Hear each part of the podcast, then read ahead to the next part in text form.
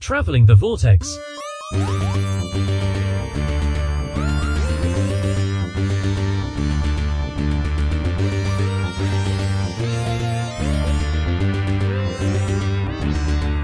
We've joined the Moose Face as he travels the vortex and arrive at episode 541, where we believe in two things guns and soup.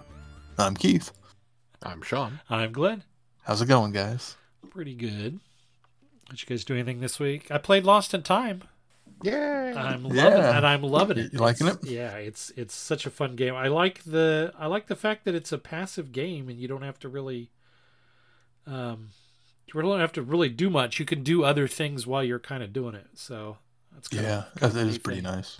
How far are you? Let's see. I'm in the. Uh, well, shoot. Okay, hang on a second. Uh, I'm in the. I'm in the um, reverse polarity event, and then in the Mm-hmm. Everyone is. Yeah. Well, I, I'm just. I'm just saying. I'm. I am doing that because I was going to Oh, okay. say uh, episode ten. I'm actually about to. Oh, okay. About to finish up. I've got the. I've got the little uh, green bar that says I can move on to the next episode, but I'm actually trying to. I'm trying to pad out some of my um, characters because what I'm finding is the further in the episodes along that I am, you don't have to restart on your levels on your characters, and so No, I'm- yeah. yeah, so I'm trying to get because what happened to me is on the last episode, and I will encourage anybody to stay up with your characters. Try to even level them up um, uh, evenly. Uh, because what happened, and of course, K9, you get a whole bunch. I think I, think I had 100, and- 147 K9s, and I was only at level one or two. And then when it came up in the last episode, I needed to level him up in order to boost one of my waypoints. And I had him at level one and he needed to be at level four. And so I had to go through, I was stuck on that one where I couldn't automate it because I, Mm, I was so low. And so what I've decided I'm going to go back. Um, that's why I'm hanging out in this episode because I'm doing it so that I could kind of even everybody out. I don't plan to level everybody up, you know, as far as it could go, but I'm going to get everybody kind of even so that I'm I'm gradually bringing them up as I progress through the episodes. So that was one of the things I learned about it. So that's that's a tip I would give to people that are playing.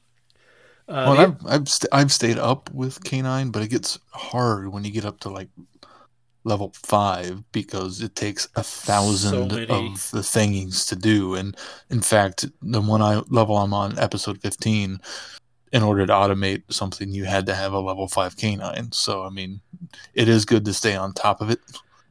It's just Yeah. the challenge becomes when you have the rares, well, and they're not quite as easy to level up because you don't get as many cards. I'm glad you said that because now I'm really glad that I leveled up K9 to level four because if I'd have been that far behind, because you you Yeah. can, you can go on. I mean, you can you can still do it without automating some of the waypoints. Um, you can, st- in fact, I think of the first couple episodes, I had a few waypoints that maybe weren't even automated, like the, the higher ones, you know, the later ones that you unlock. And so, and I moved on with those. So you, you don't have to, but you have to do a lot of popping into the game and, and, you know, uh, uh, doing it. You're doing a manual. Um, what are those called? Uh, Hinnock or Hinnoch, Hinnock matter. You have to do Something a lot like of those. Um, Yeah. you have to do that a lot. So I've been Even trying still, to, you'll get new characters. right. and right. then like i'm on my level f- episode 15 i have the pandorica and finally unlocked the second character but to automate it he has to be level 2 and i can't i haven't got the cards yet for it yeah, I got the so there's nothing i can do for it Same thing I thought was going to happen to me with Ashildr, but then I realized that she was only level one. So when I got the card, and that was one of the that's one of the nice things is make sure you you know you're keeping an eye on those uh, monitors at the top that have the little um, missions or goals because those things help a lot. In fact, I didn't realize that sometimes until the Ashildr one, I didn't realize sometimes those are a car those are a character, and you have to get you know you have to finish one of those missions in order to unlock the character. That's what happened with Ashildr, and I thought, oh no, Yeah. she's going to be a level two before I could do anything. But luckily, she wasn't. That's the other thing is I, what that she's one of my um, missions right now. In fact, I've I've got one of those that has the little lock on it because I only have two missions left, and one I'm only six cards from finishing, which is one of the collect cards, and then the the upgrade of Shilda. So I'm assuming one of these cards that I'm going to get to, finish that mission is going to be enough of Shilda Shilda cards to level her up. So Well, and definitely make sure you get in and get your free Kerblam box. that's what I was going to say. Yeah, four that- hours or so. there are a lot of things that I think we need to point out to people who are playing this. Jump in there, get those Kerblam box boxes. If you're playing this thing passively, go ahead and click on the ads because if you're playing, Oh passive- yeah, I do that all the yeah, time. if you're playing passively, you're usually watching TV or listening to a, a video or something, and along with this, and so there's just like 30 to 45 second ads. You can kind of set it aside and not even pay attention to the ad as long as you, after it's done playing, you hit the little X and go back to the game. Because you get, you know, do the two times. Um, the you know you can charge up to four hours to have two times everything, and well, and you can even go beyond four hours. You can get it up to like twelve. yeah, for- well that's what I'm saying. For twelve hours long. each Yeah, one each one of those gives you four yeah each one of those gives you four hours um and then uh yeah so do that. Do the every time the little Hinnock uh uh matter freebies come up there do those and and the Kerblam man when he brings you those. Because yeah you you need all that. It's it's it's really handy to have it around. Make sure you're powering up your waypoints when you're doing i'm not preaching to you keith. You obviously know but i'm telling people listeners that oh and Sil. i mean don't be afraid Oh, to don't be afraid to mhm. trade with Sil because there'll be a lot of times that you have a lot of a character that you don't need and you got to spend you know to you got to spend points to get points in this game so if you're sitting and just hoarding uh, cards because you think you're going to need them later you know i wouldn't you know don't deplete yourself. You'll get plenty more. Don't exactly worry about it. don't deplete yourself of them but definitely don't worry about getting you know losing them all the only times that i don't trade with him is if i don't have you know at least more than five to trade with him so Right. Yeah, me too. Enough to probably level up. What I assume Right. would. exactly Would or be the what, next what might be coming right yeah exactly so yeah i'm totally i'm i'm enjoying it it's it's it's a lot of i mean th- there's not a lot to it but you kind of have to think thing through you don't want to you, know, you obviously don't want to level up out of order because sometimes if you level a waypoint up ahead of something else then you don't have enough of the uh, energy in order to do the last thing that you skipped over so you know you just got Yeah, there's been a couple times where I've upgraded characters that I that were in another area that I hadn't unlocked yet. And I was like, oh, I shouldn't have done that. I Yeah. didn't realize that's where they were. that's the same thing that So when, to me when you're looking at them, look at the little logo underneath their name. It will show you what area they're in, so you can help keep them straight. Since there are two different versions of Liz and a couple other people. Yeah. And it's handy to keep your rare cards um, up to date because sometimes those or most of those guys will add bonuses to all of the waypoints. So those guys are handy to do. Oh yeah, well, and everybody you level up will give you bonuses for whatever waypoint they're a part of. Right, so that's exactly. always that's always helpful. Yep. Anyway, that's what I've been doing most of the week. I have downloaded it. that's as far Good as job, you are. Sean. Well, hopefully you've gotten some helpful helpful tips from us to Let's see, where am I at? Vorp, Vorp. yeah, what happened? I uh, the they're playing fast and loose with the continuity as far as this game goes, but and, and you'll notice I don't know That's kind of cool though. I don't want to spoil anything, but you'll notice some of the things that you're going, "Uh, okay, I'll let that pass.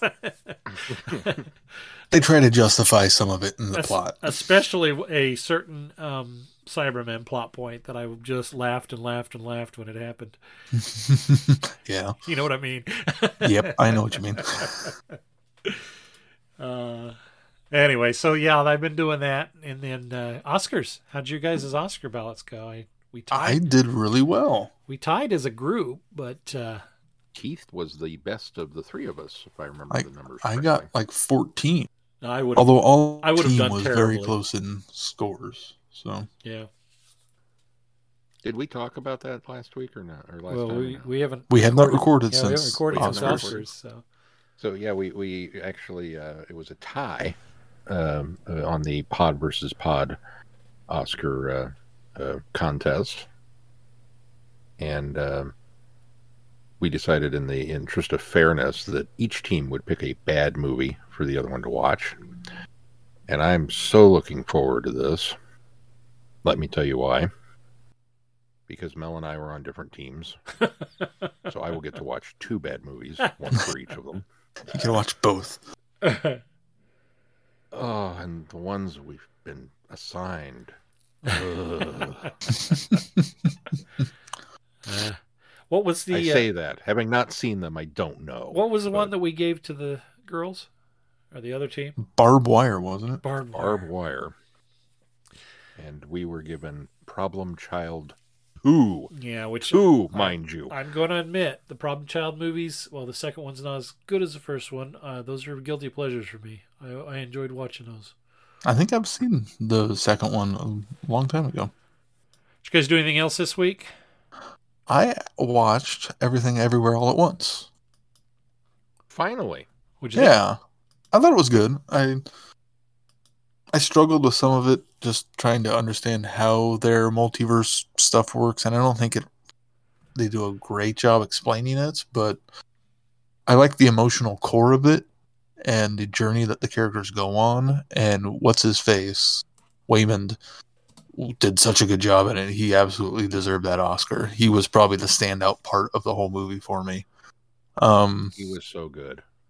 And I could see your argument, Glenn, that sometimes it got a little silly just to be silly. And I I definitely see some of that, especially when with some of the fight sequences and how they go about the like you know jumping into the new body or whatever, however you want to explain that. Overall, I thought it was, I thought it was good. I don't know if I loved it, but I was glad I watched it. Sean, did you do anything? Um, I've been working so much. It's it's been um, just insane. We've been very, very, very busy. Um, and I feel like part of that is because I'm still playing catch up from the cruise. Um, but uh, just so I, I really haven't had a whole lot of time for things. We did sneak down to um, Planet Comic Con.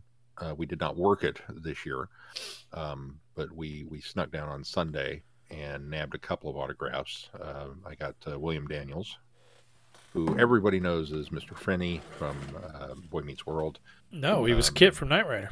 but he was also KITT from Knight Rider, um, and uh, so he, apparently he was on Saint Elsewhere, which I did not know. He was. Um, but I, I will forever know him as John Adams from 1776. So that was the autograph that I got, and I was extremely happy.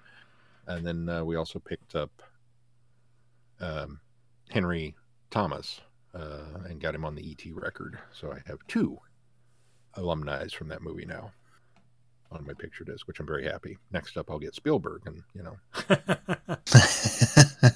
swing for the fences. Good luck for that. Um, You probably get it- you probably get like- Drew Barrymore before you get uh, Spielberg. or John Williams. yeah, well, you're running out of time there, maybe. Oh, don't do that. He's No, no, no, no. He's we, way we, up we, there. don't- we don't. No, no, no, no, no, no. He's We- way we up there. We do not talk about it.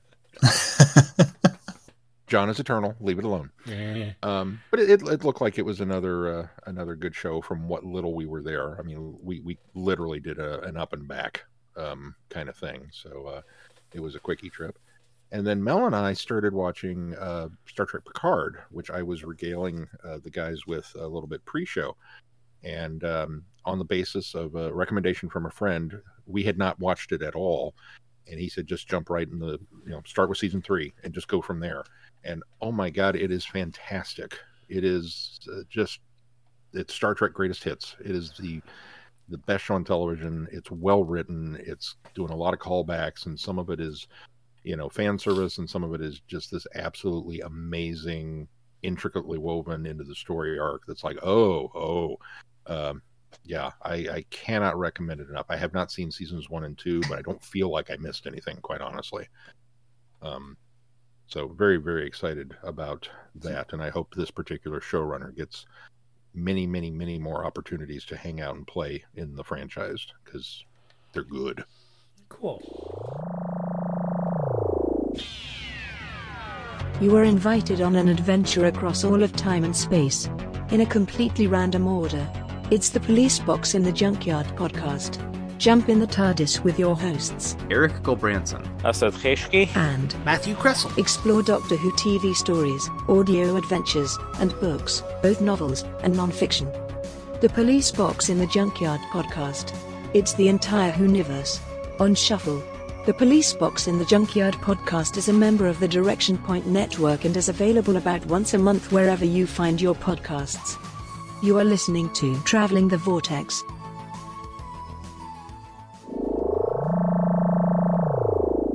Hi, I'm Rupert Booth. I am known as Paul Ferry. And my name is Barry Williams. Together, we host Time Ram. Time Ram's a cruel mistress. It's a random number generator. That also. We roll a number from 1 to 13, and that's our doctor. Then 1 to 300 for the story, and then we ram them together. Even if it doesn't make sense. Cruel, I tell you. Time Ram, putting the wrong doctors in the wrong stories, so you don't have to. You're listening to Traveling the Vortex.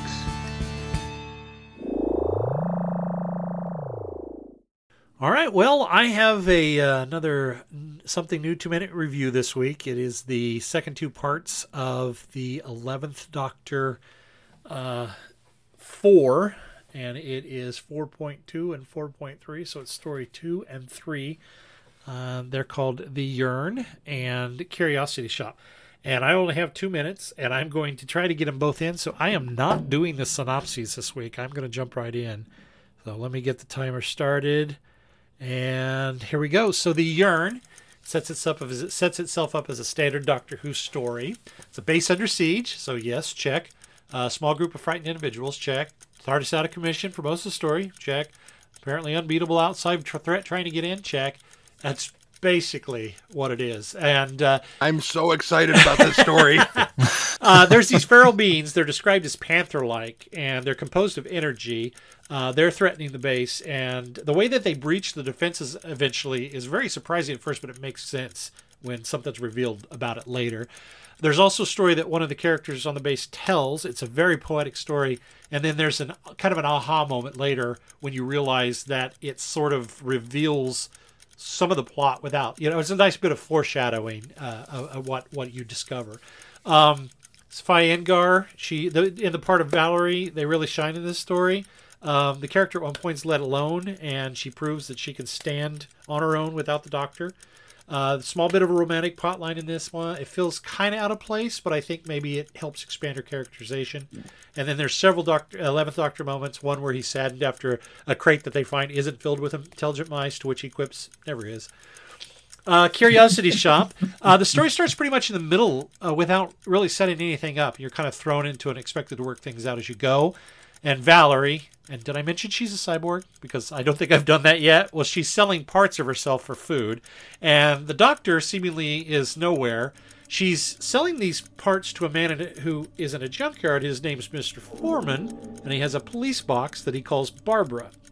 And so there's not much else I can say except for the Doctor has seemingly lost his mind, and several of his personalities, his past personalities based on past incarnations, they start coming forward in this. Um, Interesting. Yeah, so it all works out in the end, but I found the story a little bit meandering and wordy, but it does turn out to be a very interesting concept. And that's my new you two minute review. All right, well, let's uh, move on to nice. news. Well, Deadline has an article about how there's going to be a Doctor Who spin off featuring Jemma Redgrave and Unit. Yay.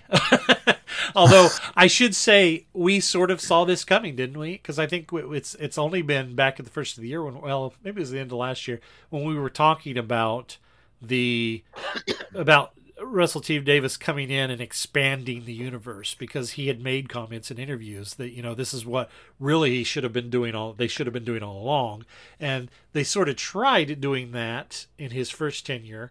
Um, but I don't think they really got the ball rolling so much as as they could have. And I think this is his second go round.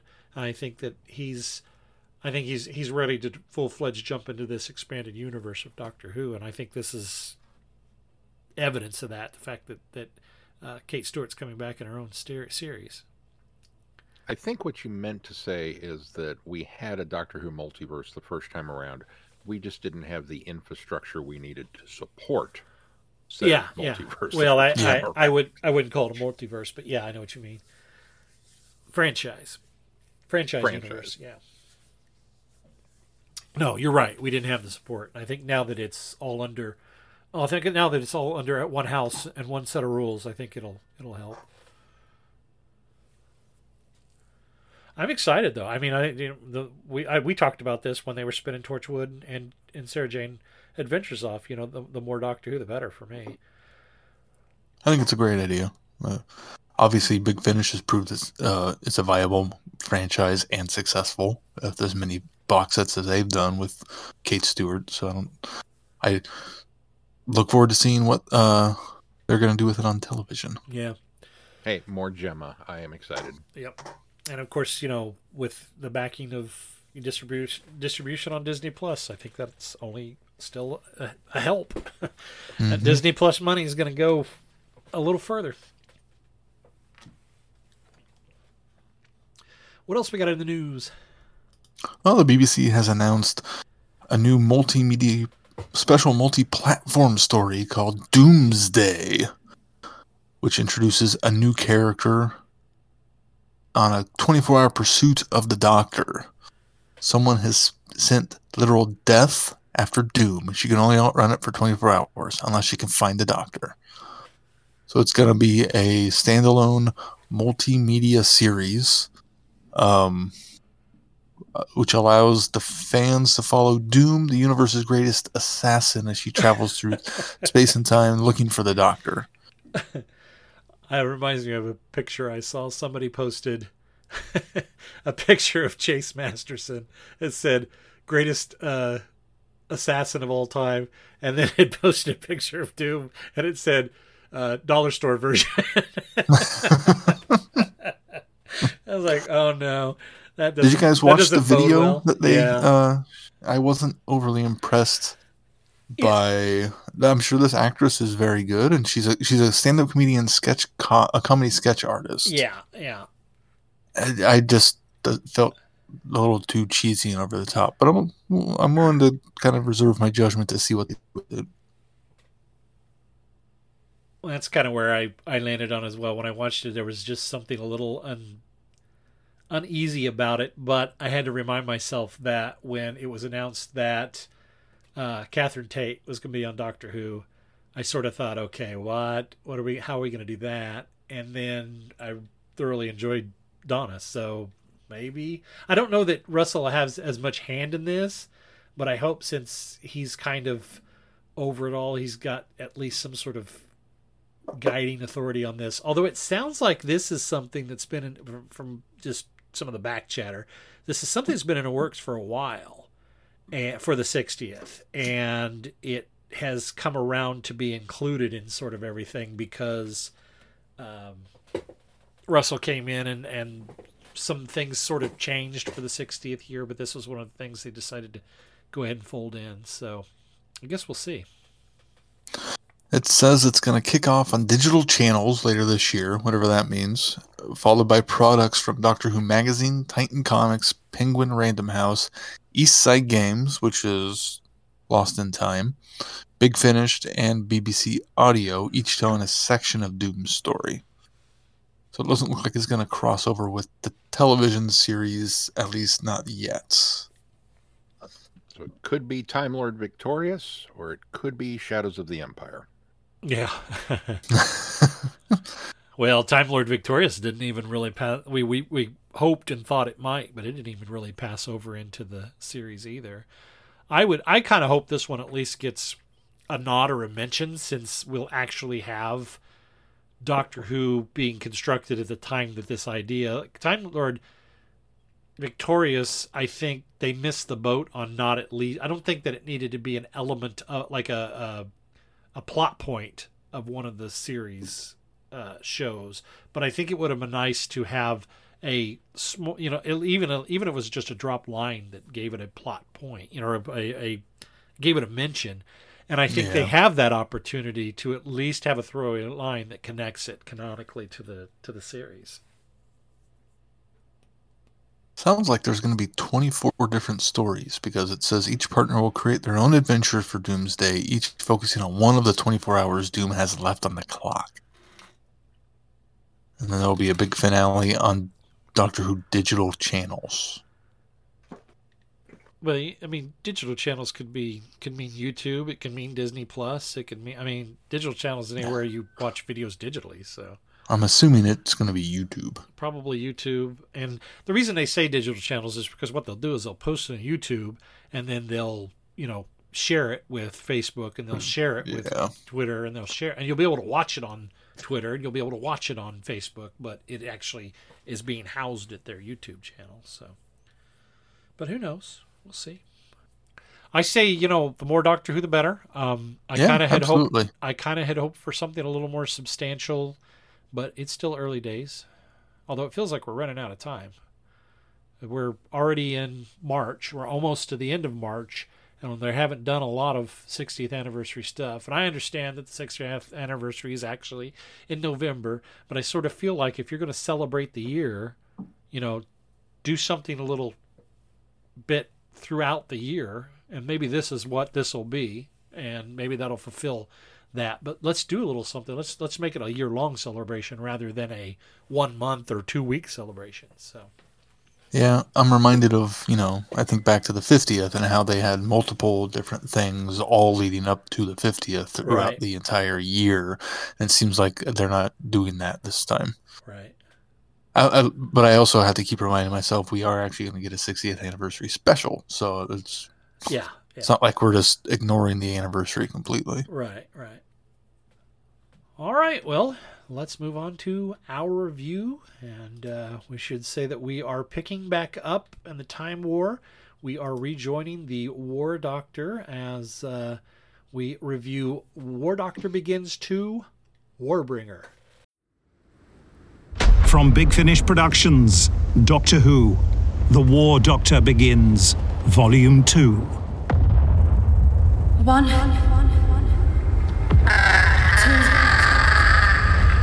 three, four, five, six, and Obliterate.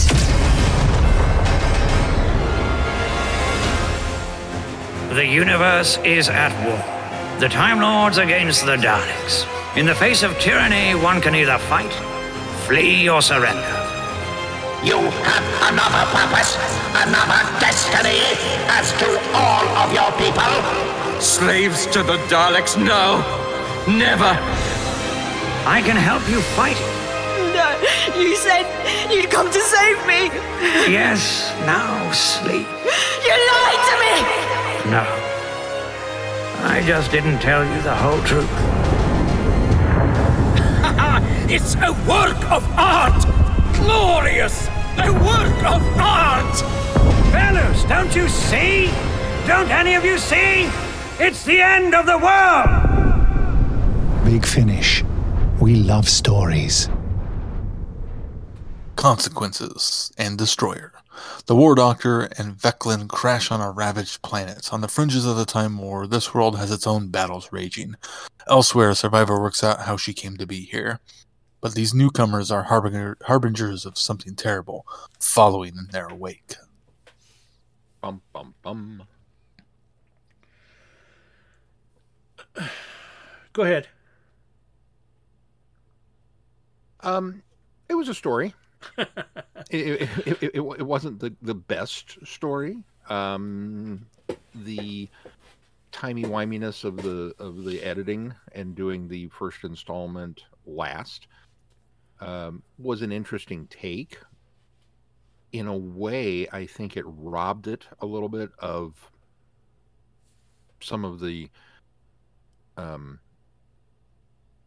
reveal but um, there were some cool ideas. I'm not sure that they all worked for me.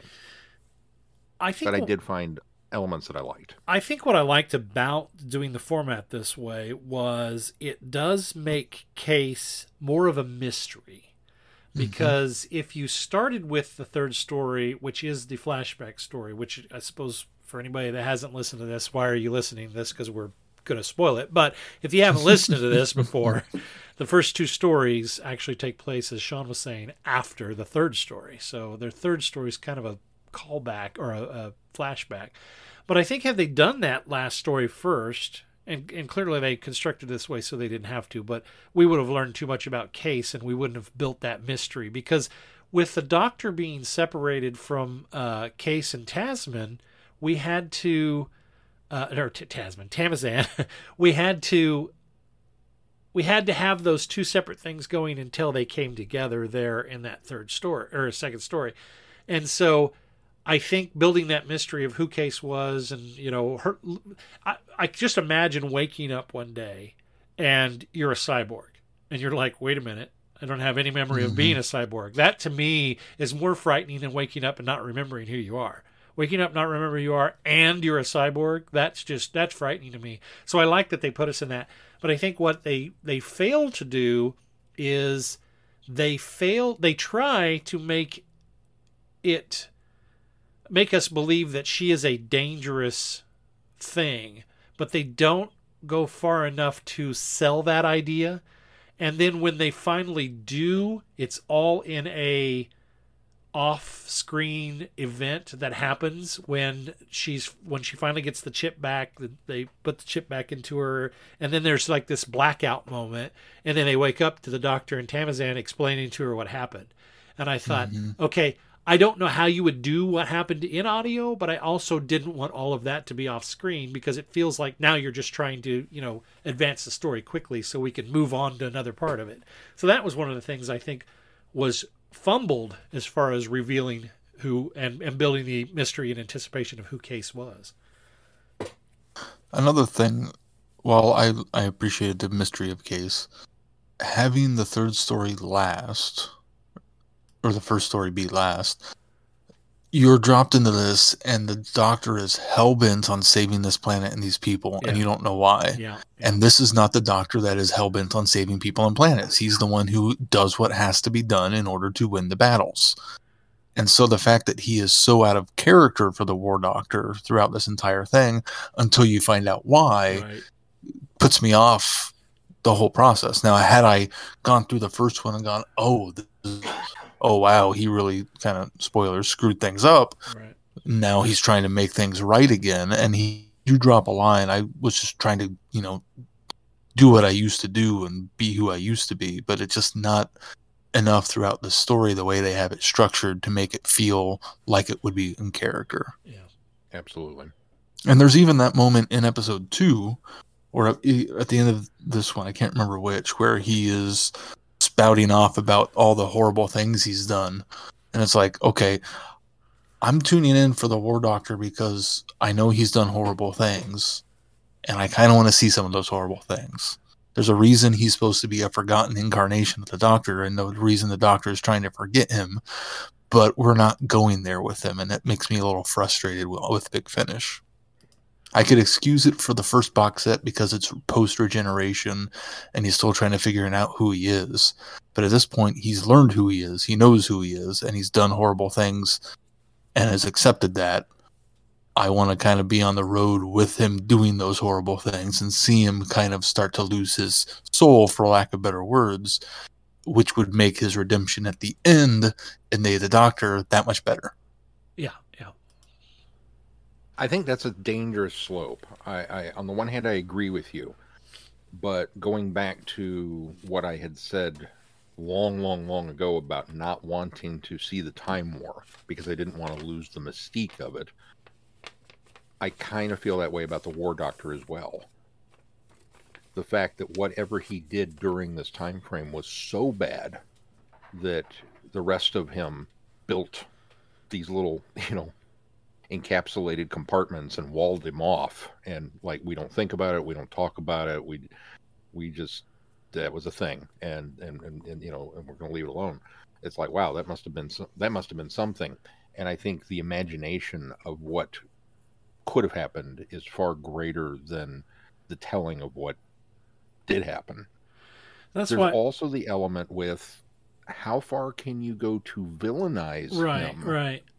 With him still being the doctor. I was really pleased with John Hurt's performance in the 50th because once they set up the mystery and then gave him to us, I was prepared for him to be grumpy, scary, you know, Chancellor from V for Vendetta, John Hurt, and he wasn't. He was the Doctor, and it was like, oh, okay, he's kind of cuddly, you know. That's what. And that- so going into War Doctor begins, and seeing how we're going to get there, and and seeing him still try to do the right thing, I was like, oh, okay, that's kind of cool. But yet we know it's going to go bad. See, I just I I I'm going to go back to what I said a week or two ago, or, or a, a review a few time ago. Maybe it was the first one we did. I just I I kind of like the idea that his reputation now precedes him. Now, I will say that it does work for him to have done some pretty horrific things in order for him to sort of lock off this memory of of him and you know just not acknowledge this time in his life. But i think it could simply be because he did engage in the war and things weren't the way they could have been. He wasn't as doctor like as he had been in his other incarnations. But i really like the idea of this reputation preceding him and especially because he as you said comes across warm and cuddly the grandpa figure in day of the doctor. It for somebody that's gone through horrific things to be like that at that point to me is not right. It doesn't feel right. So that's why I like the idea of him continuing to while he's trying to be this warrior, while he's set aside the the the doctor persona for a while and he's actually battling in the the time war, which is something that he said he wouldn't do.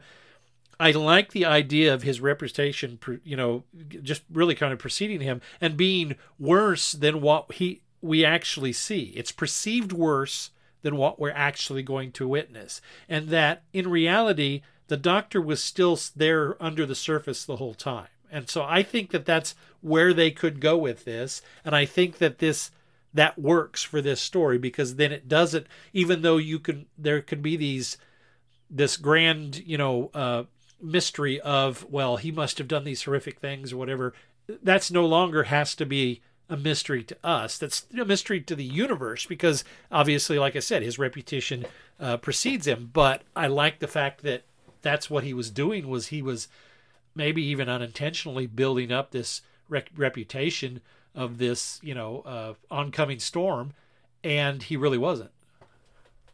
See, and I, I can see part of that, but I also see in the, I, I think in Day of the Doctor, he starts off as the more gruff grumpy figure and then it's through his interactions with his future incarnations and with Clara that he kind of softens throughout that entire story and then becomes the cuddly grandpa. Near the end when he finally goes okay this is what I have to do in order to make me that person I need to do this. And being with his future selves softens him more than anything else could have ever done. Well, I, I agree with that. I still think that premise still works because I don't think he was. I mean, he's not without. He's he's, he's still there without, underneath. Yes, right. He's not without his mistakes, and he's not without his um, probably choices that could have been better had he not engaged in the time war. So it's still there, and it still can be there, but it and still work to be that that softening based on the fact that he re, he interacts he he relearns himself by interacting mm-hmm. with his future incarnations. And I, I really like the idea that you know his reputation does precede him but i have a hard time thinking that his reputation precedes himself. Yeah. Because you know he remembers what he actually did and so if he's really you know trying to scale it back and do kind of project a a bigger persona than what he actually has, he still recognizes that he's doing that. And his future incarnations would then also know that and not be as harsh on him. Well, let me put forth this then, and I think maybe we're we're rushing to the um, atrocities that he allegedly crea- uh, commits, and we're only in the second story if you that's true. since his reincarnation. And i think he, he could go a long time building to those quote unquote atrocities. And because i think even in this incarnation of a doctor who's decided to be the warrior and set the doctor persona aside and be something that he's not i think even then there should be this struggle with trying to be the warrior and slipping back into his old ways. And I think I that's what I see happening here as well. Is he's trying to be this warrior. He's trying to be what is expected of him from Gallifrey, but it's hard for him to do because he's lived for so many years being one person and so it's hard to become something else and so i think this early on i'm still very forgiving with him not being very war doctor like because we've got a lot of stuff that can happen between now and day of the doctor the you know the time of the moment so there's I like the. I, I really like the idea that you just put forth of old habits that he just slips back into. That kind of fixes a lot of it more for me than even it just being early on in his timeline because they talk about in you know when he's trying to prove that he is the warbringer to this society he goes on a a spiel on all the horrible things he does and we hear about some of them Yeah. and those sounded like absolutely horrible things so it- it's it that part of it doesn't feel like oh well he hasn't done them yet but i the idea that oh it's just old habit to try to fix things and be the good guy that he has to fight against that idea and it helps me Well- helps soothe why he does does it when he does it I also got the perception in this story that he was saying some of the things he was saying, and I got the impression that it, some of them he was some of it was kind of making up because he was trying to he was trying to put forth this persona of being the warbringer. So I almost kind of thought he was fibbing in some of the things he talked about in order to convince this very warlike race to uh, maybe exaggerating. Maybe it's things that he did, but he was exaggerating more in order to convince them that of who he was. I guess I took Veklin's word on it when she made it sound like, you know, that's stuff all he all did, and he's he did all that. Yeah, I didn't think she would lie. She does, but then again, if your reputation's preceding you, even in, I although, even though in past you know incarnations, maybe she thinks he did things that were worse than what he did. That's true. Um, I think the other thing that that I stumbled around with this was I think there are too many caricatures of people. There's there's the Mama Mama Odie meets Deliverance, who's the American gun owner character that feels like it's just okay. It feels like it's a character just to be there. It feels like a character just to kind of pad out a storyline. Um, and then when we end up meeting the quote unquote rulers of this planet or the, the overlords of this planet, they then in turn are very caricature like. And if I get the impression that the one guy is the father to the other one, right? it's Like the, the girl was the daughter and the, the, the guy that had the French accent was the dad. Why are their accents so different? Why why would an actor or even a director allow that choice in a portrayal and make them so different? Because the character wise, at least their characterization was very much the same. They're very warlike. They're very she's willing to sacrifice herself for their ideals, but then he's got. I don't think I don't think they were related. I think they were just two factions of Were the they? warring Oh, okay. populace. Well, yeah. They, they, they, they were They were the leaders. of- Yeah, I knew of they were the each leaders. opposite side. Okay, all right. So Yeah, because there were incipitants and then germinals. Oh, that's right. There were the okay. I do remember there. Be, And I didn't she realize was the incipitant I mother, and he was a germinal princeps. Okay, I did not. Or as realize I that liked he to was- call him, the Burgermeister. Yeah, yeah. Is it just me, or did he totally sound like the guy from all of those Rankin and Bass Christmas specials who plays the bad guy?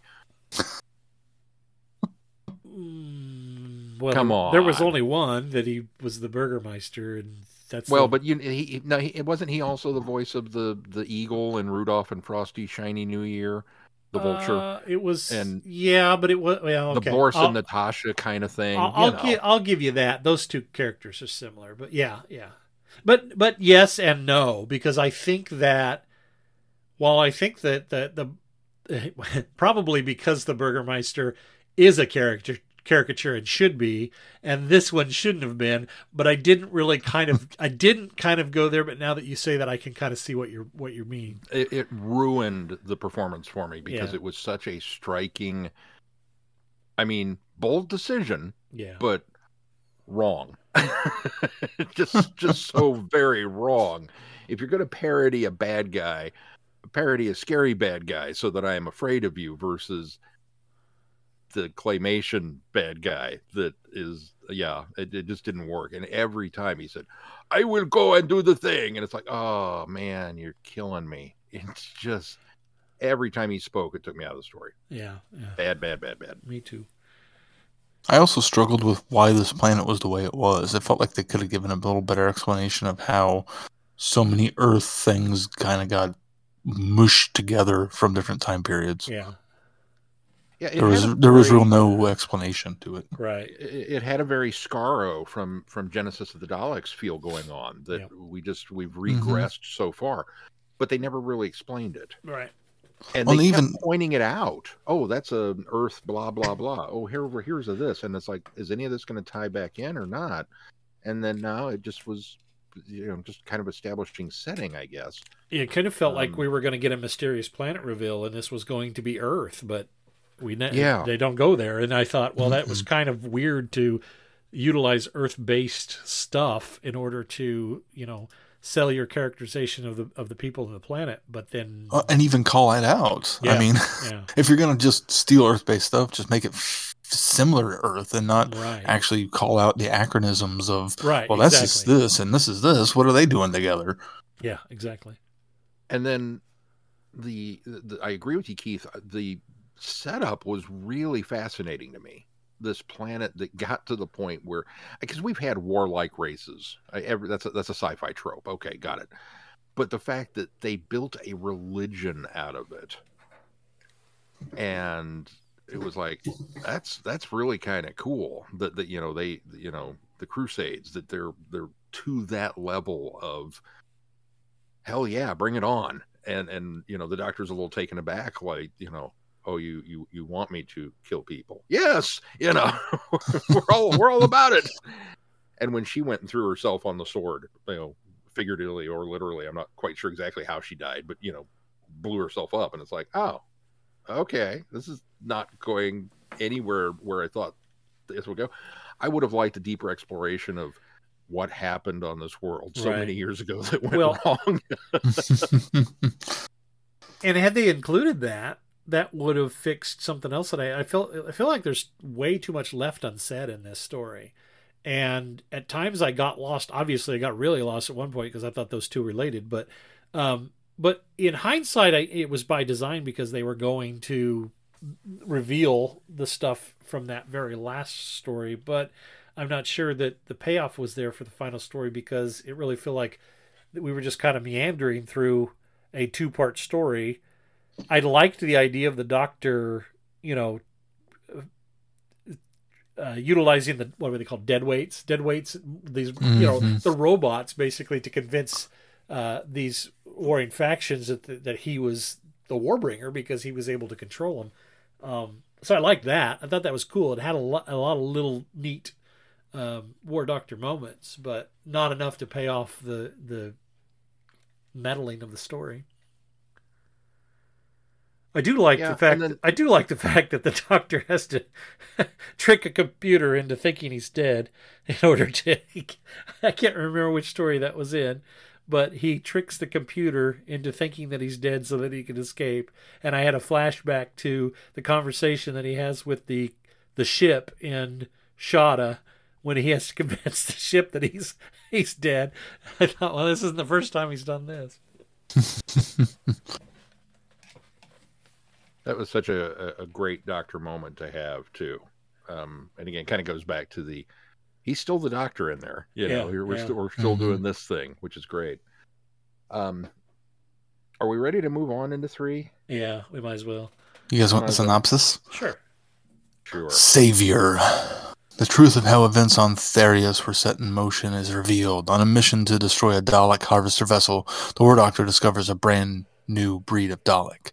Whatever action he takes next, we have seen the consequences, and they are devastating for everyone.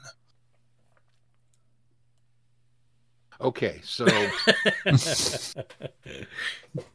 a- as established, I, I, I enjoyed the mystery of case. I don't. I agree with you, Glenn. I don't think we got enough of it. The the whole she's a danger to everyone. I mean, when you have Veklin saying that over and over and over again, it's just kind of like, yeah, but you're Veklin. Yeah, right. And You if, because it's Veklin, if she was that much of a threat, why didn't she just kill her outright? Right, right. That is something Right. Veklin would do. Yeah. So then it became, well, you're this weapon, and this is how we found you, and this is everything. And it's like, well, okay, we kind of gathered that from what, what you know. There wasn't much to the story in that regard as far as her mystery. So I don't feel like putting that segment helped. Uh, And I'm sorry, I picked up that the fact that she was a Dalek agent or whatever in episode like one. Yeah, totally. I mean, the just- mystery just wasn't fact- really there of what what she was. the, the fact that the voice in her head actually sounds like a Dalek to anybody else when they can hear it it's like okay that's kind of cool but i mean it wasn't a it wasn't a dun dun dun moment of oh my god it wasn't like you know oswald being a dalek Right. it wasn't- even wasn't even remotely on par with that reveal. So it was just it was just kind of there.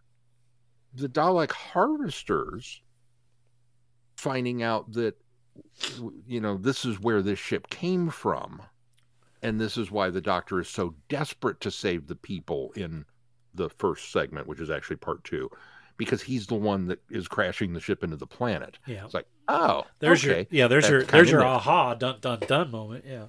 Yeah. That that's that's a nifty reveal. Okay, cool. And then we get the Time Lords showing up, doing what the Time Lords do, which is screwing everything up. So it- it's just like, yeah, okay. Right. Um, but then for me, it was poor Albert. Yeah. So- yeah. They talk about Albert Yeah. As if he's a long lost companion, Right.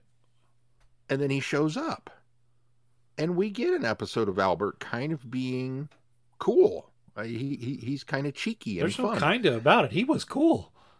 and and, and you know he, he he he hangs for somebody who supposedly was I I, I kind of took it that he was from um, a, a present day Australia, although it could have been a I thought it was even older than that. Or, you know yeah I thought he was like World War One, World War Two Australia. Oh really? I didn't- I didn't even place him, so I just I knew he was from Earth, Australia. yeah uh, he's an Australian okay great he was really rolling with it so it's implied that he's been with the doctor long enough that none of this stuff phases him Right. you know and it's like okay cool Albert's holding his own until he didn't Right. Right. All the, the very, very end. Yeah, just whoosh, gone. Very unceremoniously. It, I'm sorry, it was a Hodor moment. Yeah. Hold the door, Mhm. zzz, Yep. and we're done. Yep. Okay, moving on. And it, it just felt like, wow, what a what a cheap shot to give the finale of this thing a little more oomph. Now, had this first segment come first, I'd still been pissed about Albert buying it, but I'd have been more shocked about it because it happened in the middle of the story. It wasn't the big climactic finale. hmm It was just the okay, we're gonna get oh god, Albert's dead. Yeah. You know? I mean, bam. And I think that would have raised the stakes for part two and three because now anybody is suspect. Yeah. Yeah.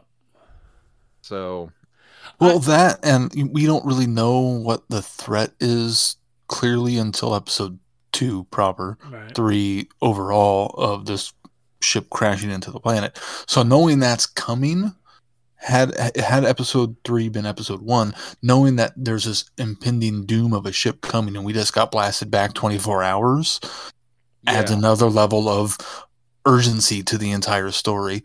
And then in the fact that he doesn't succeed at the end of episode two, what would be three, he fails. The planet's destroyed. Correct. So the fact that we're going through all of this and he's trying and trying and trying and then fails would have made the entire, I think, overall story have much more of an impact. Aha, I see what you did there. Yeah. I think No, uh, I agree with you. going back to Albert, nothing frustrates me more than introducing me to a really cool character who you want to know more about and you want to know their backstory and how they ended up here only to kill them off and then not get any of that. That frustrates me to no end because you have invested me in a character only to, you know, rip out any possibility of me of learning more about this character. Yeah, and I suppose you know it is Doctor Who. It is Big Finish, so there is an element of uh, you know we don't have to do things in sequence. We can always go back and tell more. Well, that's true. Yeah. War Doctor begins stories that are set between box set one and two. If we just Because there's obviously a great amount. yeah, Well, and they've done Uh, that with especially if anything he was telling was true. Right. Well, they've done that with um, what was the War Doctor's companion? I can't remember that guy's name. Where they had they pretty much dispatched him, but then they went back and told that story where they were on that where he was he actually got his own story uh, on that planet. I can't remember. Oh, character. the War Master. Yeah. Yeah. wh- what did I say? War Doctor. I meant Oh, War Master. yeah, sorry. yeah. yeah, the War Master companion. Oh, they told all the War Master stories kind of out of order anyway. well, that's so. true, but you know that, that was an example of that particular Yeah, character getting yeah. more, getting another chance, or getting more of a chance to be developed. Uh, sorry, Albert, we barely knew ye. Well, anything else on this uh, story? It it, uh, it it's a disappointing second start. Uh, the you know I think we all agreed that the first story in this box set wasn't you know stellar, but it was it was good. It was solid. But then for this box set to come out and follow it, I just it was kind of a bummer that it it takes a step back. And I kind of hoped that these would kind of ramp up and it is only the second story or only second set. So we've got a lot more to go from here but I'm hoping they get Well, better. and I want to be clear too that this one it, it, I'm, it's not. I don't want to take anything away from the performances. No, right. Other, Well- other than other than Burgermeister. well I, Um, yeah well and, and Mama Odie I just didn't I didn't care for and, her. well, that, that whole character was just a. I, I honestly I'd forgotten about Mama Odie because she brought nothing to the story. Yeah, the yeah. whole sidestep into that environment didn't go anywhere or mean anything. Right. And if you really wanted to have that scene, you could have done it in so many better ways to establish these people Mm-hmm. are crazy, um, than to give us a very stereotypical. Uh, yeah, it just felt like redneck Cajun swamp people, you know, with their guns, and it was Deliverance, and it was just like, yeah, come on, guys, really, we got to go there. Well, and And if maybe it's anything, the girl that was with them provided all of that without having to go there. exactly Yeah, exactly. I mean, just and she was a far more interesting character. Yeah. Um, and it, it just maybe it's because I'm American that it strikes too close to home. maybe I mean, It's too that- real. That could be a It's legit, too real. Yeah, it could be a legit concern because let's be honest, we do know some people like this, but I don't need to be reminded of it. You know, I listen to Doctor Who to escape this stuff. And then, um, I, I, Cass. I don't know if you guys listen to any of the uh, um, behind the scenes featurettes when they were talking about. Um, case I can't think of her name. Leela. Um, oh Louise Jameson. Louise Jameson. Louise Jameson. That uh, she was the director of this set, Yeah. and she gave the lady playing Cass the opportunity. It's like, well, do you want to read Case, not Cass? um, I did that earlier too, didn't I? Yeah, Call her that's Cass. okay. Um, when when she when she gave the actress the opportunity, do you want to record this? You know, we'll record all of Case's stuff and then record all of the interior monologue stuff. yeah And she was like, "No, I just I'll just do it." And she flipped back and forth on the fly. yeah That was pretty that's impressive. Incredible. I That's was- an incredible performance. number one, I was convinced it was a different actress, and number two, I was convinced that they had been recorded at different times. And Mhm. so to hear that in the behind the scenes, I was like, "Oh wow, that was impressive." Yeah, that just added a whole new level of of wow. I'm super impressed with that. And and Jonathan once again just nailing it. Yeah, uh, as as, as uh, the War Doctor. So, I like I said, there were things that I did like about this. I don't want to completely come out and poo poo the set and go, uh, "It was terrible." right. Um, but yeah, it, it it just felt like for all of the things that I liked, there were just as many things that were like, Ugh. Yeah.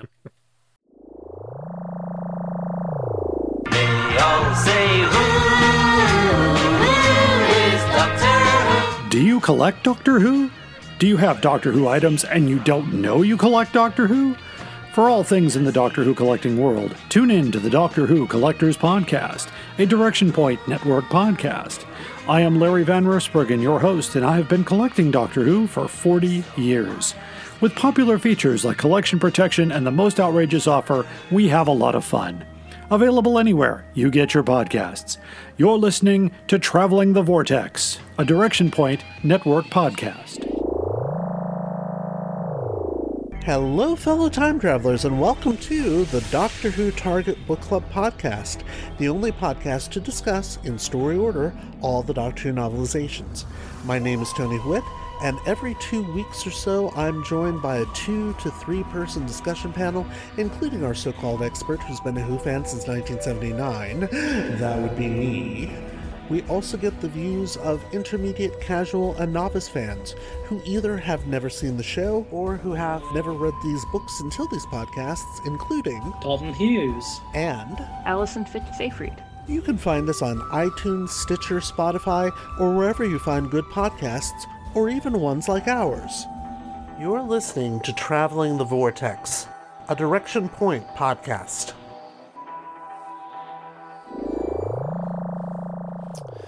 All right, Sean, what do we got coming up on the schedule? Oh, nobody knows. Especially us. It's a mystery. uh, in theory, next up, if things go right, if things go right, and uh, the world doesn't end by an asteroid or something, uh, we are going to start. We're going to sidestep away from uh, our, our War Doctor uh, and Time War discussion, uh, as we have done a couple of times now. Uh, this time, we're going to step into season six B, and of course, season six B starts pretty much at uh, at the end of the war games. You have you have to go to the end of season six before you can go to six B. Uh, so uh, we're gonna we've already talked obviously about the war games on the show. So we are going to be taking a look at the Target novelization, as well as the BBC Books short trip War Crimes, which is uh, set during that final episode. And so we'll kind of be using that as a kickoff to uh, some more Patrick Troughton adventures that'll be coming your way. And then in theory we'll be uh oh as well as uh no. That's it. That's it for that one. Okay. that i'm looking on at this all wrong. Uh and then uh doing back to war doctor uh begins uh to dip back into the time war. The following episode if things don't change Right. And I'm going to leave it at that because the, the, the, the Vortex scheduler is very much in a state of flux It at is, the moment with yes. all of the potential anniversary things that are coming down the pipeline and we're trying Lord, to stay abreast of. It's going to become There- sentient. There's a lot of lightning in the vortex. It's going to become sentient This is again. true. Of course, you can find us at our website, travelingthevortex.com. If you get any value out of this podcast, why not consider putting some value back into it? You can do that uh, by clicking on our Patreon link and uh, support us there. If you become a patron of this podcast, you unlock more audios and specials by us. And if you could even give just just three dollars a month, just as, as much as three dollars a month, helps us immensely to keep the lights on here at Traveling the Vortex. Also, consider giving us a five star review wherever you subscribe to the podcast, and make sure you join in in our conversations on our listeners forum on Facebook. Anything else we need to touch on before we close this one, guys? If not, until next time, I'm Glenn. I'm Sean. I'm Keith. Cheers. Good night, everybody. Be seeing you. Thanks, for listening. You have been listening to Traveling the Vortex. Doctor Who and all of its associated programs are owned and trademarked by the BBC. No infringement is intended or implied. Direction point! Direction point! A Doctor Who podcast network.